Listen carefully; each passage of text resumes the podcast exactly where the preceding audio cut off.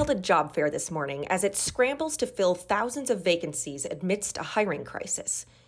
It's trying to lure workers with the first raise since before the pandemic and the potential of remote work. The event's tagline Serve your city, fulfill your dreams. Henrietta McFarlane headed to the fair to see if the strategy works. It's not even 10 a.m. yet, and a long line of job seekers is forming outside PS366 in Inwood. They're all here for a chance to chat with recruiters. The day is heating up and beads of sweat are forming on some of the candidates' faces. Hi, good morning. You can just go right on in. The event is taking place in the school gym. There are squeaky wooden floors and basketball nets at each end. The space is crowded with job seekers, wearing suits and carrying resumes. You can't miss a big blue and white banner which reads, Serve your city, fulfill your dreams. The room is lined with tables, mostly covered with blue tablecloths, but Kunga Tempa is sitting at a table covered in yellow, and a golden yellow most New Yorkers know well. And why did you guys go for yellow? Everyone else seems to have gone for blue. I do vehicle inspection for taxi and limousine. The yellow cabs are the, the main um, um, icon of New York City. Do you fulfill your dreams every day when you come to work? Yes, I do. I make sure I feel happy that the vehicles are safe. Um, I know, I think about my, my parents uh, when they get a cab, I know they're safe. So I feel good with that.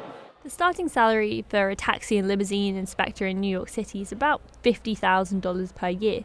That's also the average annual salary in the city, according to ZipRecruiter. But the city says jobs also come with vision and dental benefits and a generous pension. Tempa says the security and stability of the job is the best thing about it. But it's more than that Tempa's trying to sell job seekers today. It's dream jobs. A couple of tables away, that strategy seems to be working at the Department of Education. It seems to be very popular. The line is so long it's disrupting the other ones. Denise Cifuentes waits in line. Tell me about what you've got in front of you. You've got a very detailed, annotated plan of some sort? Um, so I have the um, hiring plan and then I have my resume. Cifuentes wanted to make sure she was really prepared. She has a piece of paper with all the tables. She circled the employers she wants to see. Her dream is to work with children in some way. Employers across city departments, from parks to health to education, are hoping to fill these roles as soon as possible. Thea Setabo works with the union. She says she hopes some new changes for city employers, brought about by their union DC 37, will help the role seem more appealing. Change number one a pay rise. Our city workers have not received a raise since before the pandemic. They can now look forward to a 3% pay rise. And change number two, there's now a possibility of remote work.